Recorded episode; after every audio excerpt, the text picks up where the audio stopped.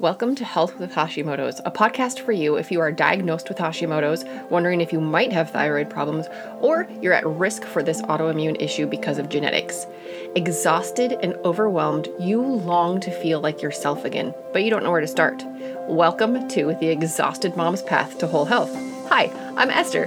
I am a registered nurse, and after 17 years in emergency departments around the country, I grew fed up by the system that only looks at symptoms and slaps short term band aids on problems instead of helping people truly discover how to reclaim their health. I went back to school for holistic health, and I am here to help you discover your next step on your journey to whole health. Whole health is made up of body, mind, spirit, diet, and environment. Changes can be made in any of these areas to help you create better health.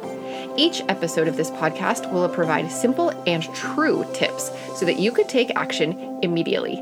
Let's dive into today's topic. Vitamin D and autoimmune disease. What kind of correlation is there between the two? Do you always have a vitamin D deficiency if you have an autoimmune disease? Does it make you more at risk for autoimmune disease? Does it impact the severity of it? These are the things that we're going to dive into today. But first, of course, this podcast, like I say at the end of my episodes, it's always for educational purposes. Never disregard medical advice because of something that you've heard me say. Also, I don't want to heap shoulds on you. When you are shoulded upon, it increases your stress. There are always things that we could be doing to increase our health always, no matter who you are, no matter where you are in your journey of wellness, there are always things that we could be doing differently. One part of that is just knowing better. When you know better, you can do better. But at the same time, when you're first facing an autoimmune diagnosis, you can Google it and just be completely overwhelmed with all the things that you all of a sudden feel like you need to be doing. And I don't want you to feel overwhelmed. I don't want you to increase that stress because stress is one of the triggers for autoimmune disease. So, what I am offering here are options. And if you want to know the very basics, what do I do first? Go to healthwithhashimotos.com slash guide. In that guide, which is called Hashimoto's 101, I take you through what is most important. What are the things that you can do first? What are the priorities? So if you don't have that guide yet, head on over to healthwithhashimotos.com slash guide. And the link will be in the show notes if you just want a clickable link. So healthwithhashimotos.com slash guide, and you will see Health with Hashimoto's 101 there. It's a free PDF. And like I said, I cover what Hashimoto's is and your top priorities. In this current series that I'm working on in the podcast, we're covering eight common triggers for Hashimoto's. Every autoimmune disease has three things in common a genetic component, a gut component, and a trigger. One or more triggers, actually. In the series of eight common triggers, one of them is vitamin D. There is a, a study of studies, and they looked at over 130 different studies on vitamin D and autoimmune disease. And they said, yes, there is a correlation. Specifically, they said, given the high prevalence of vitamin D deficiency in patients suffering from autoimmune diseases, vitamin D supplementation can reduce disease severity and all of the um, research things that I'm going to post or talk about today, they will be posted in the show notes if you want to click and read further what they said and for more background. So, in that study of uh, over 130 studies, they pointed to yes, there's a correlation between your vitamin D levels and autoimmune in general and severity specifically. So, before we dive into like the nitty gritty like do i need to supplement let's talk about what vitamin d is what does it do in the body how do we get it and then finally how do you know your labs and if you should supplement so what is vitamin d? First of all it's not a vitamin. We call it a vitamin. And growing up i always lumped it in with the other antioxidants like vitamin c and vitamin e. Uh, well vitamin d is actually a hormone Your body makes it. Now, your body can create antioxidants. In a couple episodes, I have talked to you about activating some pathways within your body so that your body can produce its own antioxidants. So, your body has that ability. Your body also produces vitamin D. It does that from um, getting UVB rays from the sun. You've probably heard vitamin D called the sunshine vitamin. Um, it is as a hormone, it's a hormone. So, as a hormone, vitamin D is part of your endocrine system. Endocrine system is just your system of hormones. Vitamin D plays a crucial part in the communication between four different parts of your body that regulate calcium. So, those four parts of the body it is your kidneys, your bones, your parathyroid, and your intestine. And those things work together to make sure that the calcium is released and is stored where it needs to go. It also uses vitamin K2 to make sure that the calcium goes where it needs to go into your bones, not into your soft tissue. So later on, we're going to talk about supplementing with vitamin D. And you will also hear me talk at that point about vitamin K2. Vitamin D and vitamin K work together to help the calcium go where it needs to go. So, vitamin D is very crucial for calcium and for your bones. And you probably know that because the media has been teaching us that since we were little kids. You watch commercials and you know that you should drink milk because it does a body good. You know that you should drink milk so that you can get your calcium and your vitamin D. So if you drink milk, is that enough? If you drink milk, are your levels good? Well, before I answer that question, what else does vitamin D do in the body? It does a whole lot. It's not just calcium. It, of course, promotes that calcium absorption into your small intestine so that it can go where it needs to go. It also modulates the immune system. Vitamin D is anti inflammatory and it's an antioxidant like I said, kind of like vitamin C and vitamin E, but a little bit different because it's a hormone. Other things it does is it helps with your blood pressure, muscular function, and even cancer. There's a lot of research in PubMed. PubMed is just the Google of published research. Um, so you can go over there and you can look at different correlations between cancer and vitamin D. It's very fascinating. Back to immunity, vitamin D has been linked to autoimmunity, and different things that come up in the literature are thyroiditis, type 1 diabetes, inflammatory bowel disease, lupus, and Lyme arthritis. So, vitamin D is crucial for a lot of things in the body and more that I didn't even mention. So, we've talked about that it's a hormone, it's part of your endocrine system. It's called the sunshine vitamin, and you make it from your skin makes it from the sun. Uh, so, how do we get it? Yes, from the sun, but that's not guaranteed one of the lectures I listened to early on when I was learning about what is functional medicine, uh, it was a doctor who lived north of Chicago. There's an imaginary line that goes north through Chicago. Everybody who lives north of that, we cannot make enough vitamin D from the sun after the fall solstice. So where I live in Minnesota, I could be naked outside all day long and I still would not be making enough vitamin D from sun exposure all through the winter. It's just part of northern hemisphere. However, this doctor who was providing the lecture, he took care of a lot of snowbirds, he called them. You know, people who live in the north part of the United States during the summer, and then they move south in the winter. So a lot of his patients lived in Florida. They would come back to his clinic in the spring when things were warming up up north and they were all tan. He said they were even leathery. They had been outside a lot. He would test their vitamin D, and a lot of them were very, very low. So at that point, he realized that sun exposure does not guarantee a good amount of vitamin D. He started checking all of his patients because vitamin D is useful in so many functions of the body. So, sun exposure is one way that we create vitamin C within our skin, um, but it's not the only way we can get vitamin D. We can also get vitamin D from our food. Of course, I already mentioned milk. Milk does not naturally have vitamin D, it is fortified. So when you drink a glass of milk, you're like, oh, I'm getting my vitamin D. I don't need to supplement. Actually, it already is supplemented. milk does not come out of the cow with vitamin D. It is supplemented in that milk. Things that naturally contain vitamin D, the oily fish and fish liver, and then egg yolks. It's not in a whole lot of things. Can you get enough vitamin D from your food? The the experts that I have listened to and that I have read their research, they say no, you cannot get enough vitamin D from your food. It is one of the nutrients that the, a lot of experts recommend that you supplement with. But how do you know if you should supplement? And how do you know how much to supplement with? That's where lab testing comes in.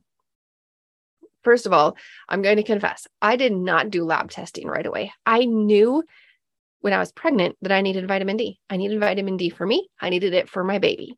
And then when I was breastfeeding, they specifically told me the pediatrician and my OBGYN told me that my baby needed extra vitamin D. Why do they need more? It's because mom is deficient.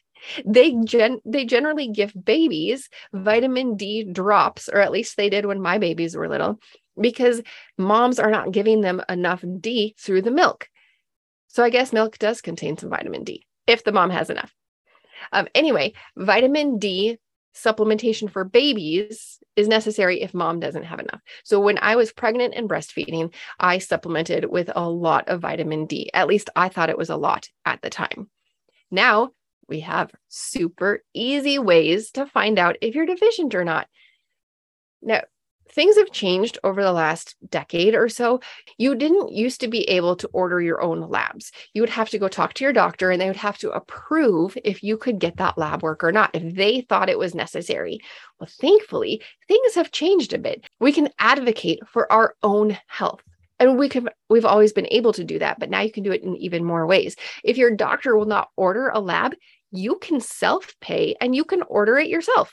I think that's absolutely awesome. There are companies like Everlywell or Nutridyne, and they send you a lab kit in the mail.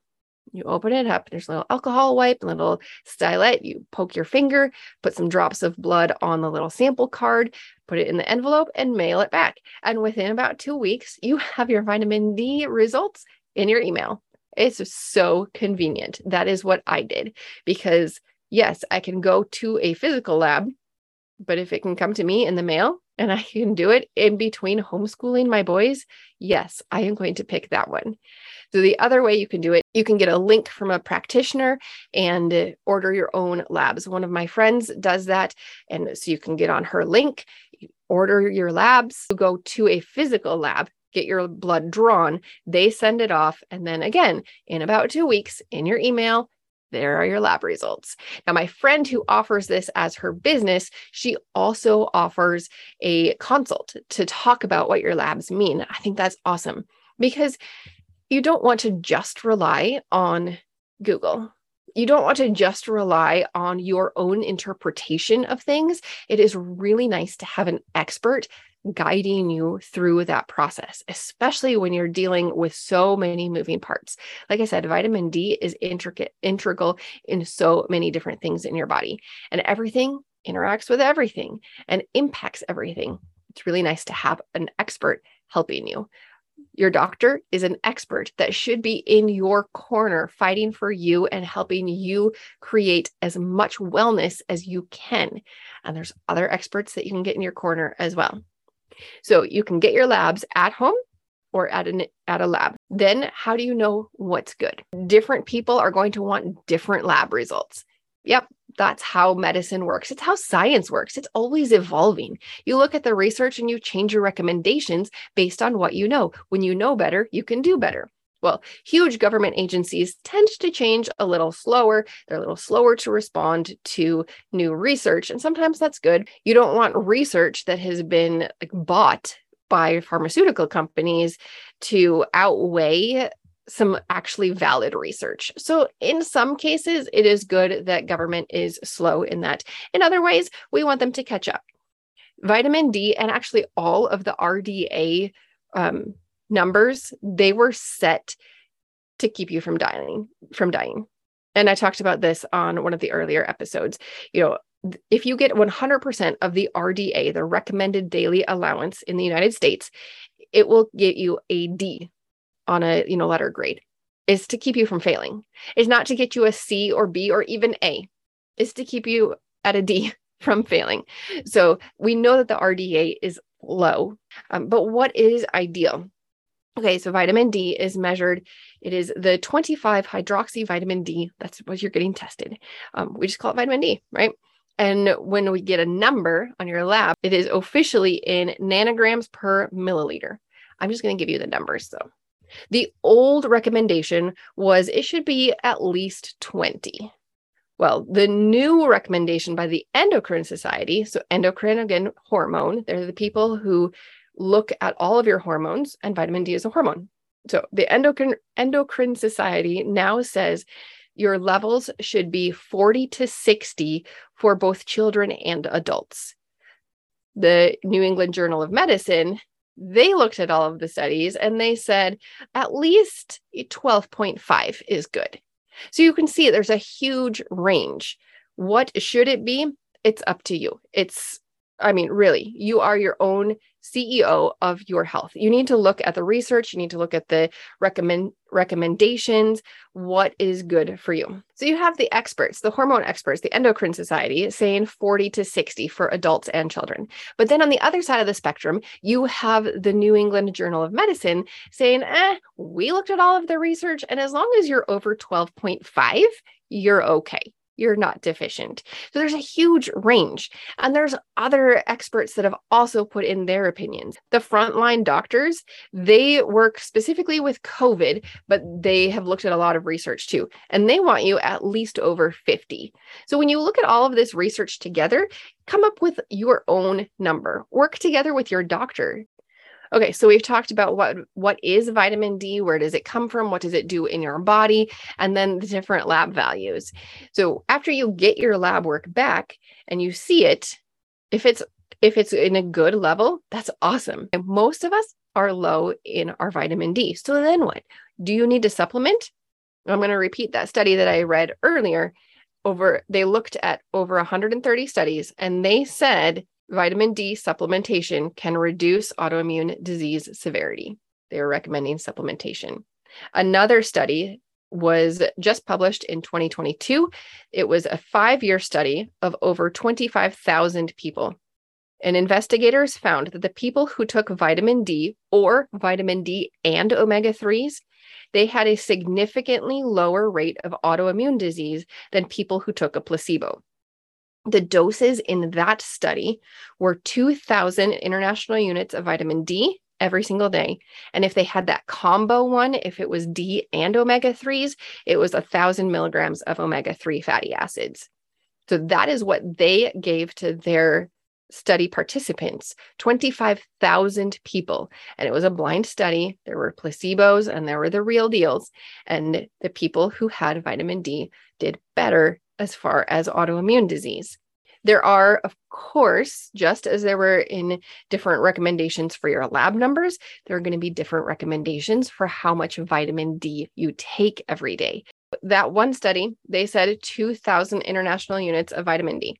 When you're looking at vitamin D supplementation, the old way to write vitamin D was international units or IU. They are moving to micrograms. So when you purchase vitamin D off of the shelf, it might say IU or it might see might say MCG or it might have both because there's this transition period and it's a very long transition period years um, i will give you both of those numbers. The national institute of health says this is your should. They say everybody should be taking between 400 and 800 international units. That's 10 to 20 micrograms every day. But they also say it is safe to take up to 4,000 international units per day, which is 100 micrograms. That's the National Institute of Health in the United States. Other studies say anywhere between 1,000 to 4,000 international units a day. That would be 25 to 100 micrograms a day. The frontline doctors, their, their goal is to get their patients up to at least 50 ASAP. They want you at or above 50 nanograms per milliliter in your blood. So they have two different tables on their website. Again, that link will be in the show notes and they want to get you there quickly. So they recommend massive doses of vitamin D, even over 10,000 a day, which back when I was working in the emergency department, that was unheard of. If you were taking 10 or 20,000 units, it was like once a week. So really work with your doctor, with your expert, with your professional to figure out what is right for you. Look at a lot of different factors.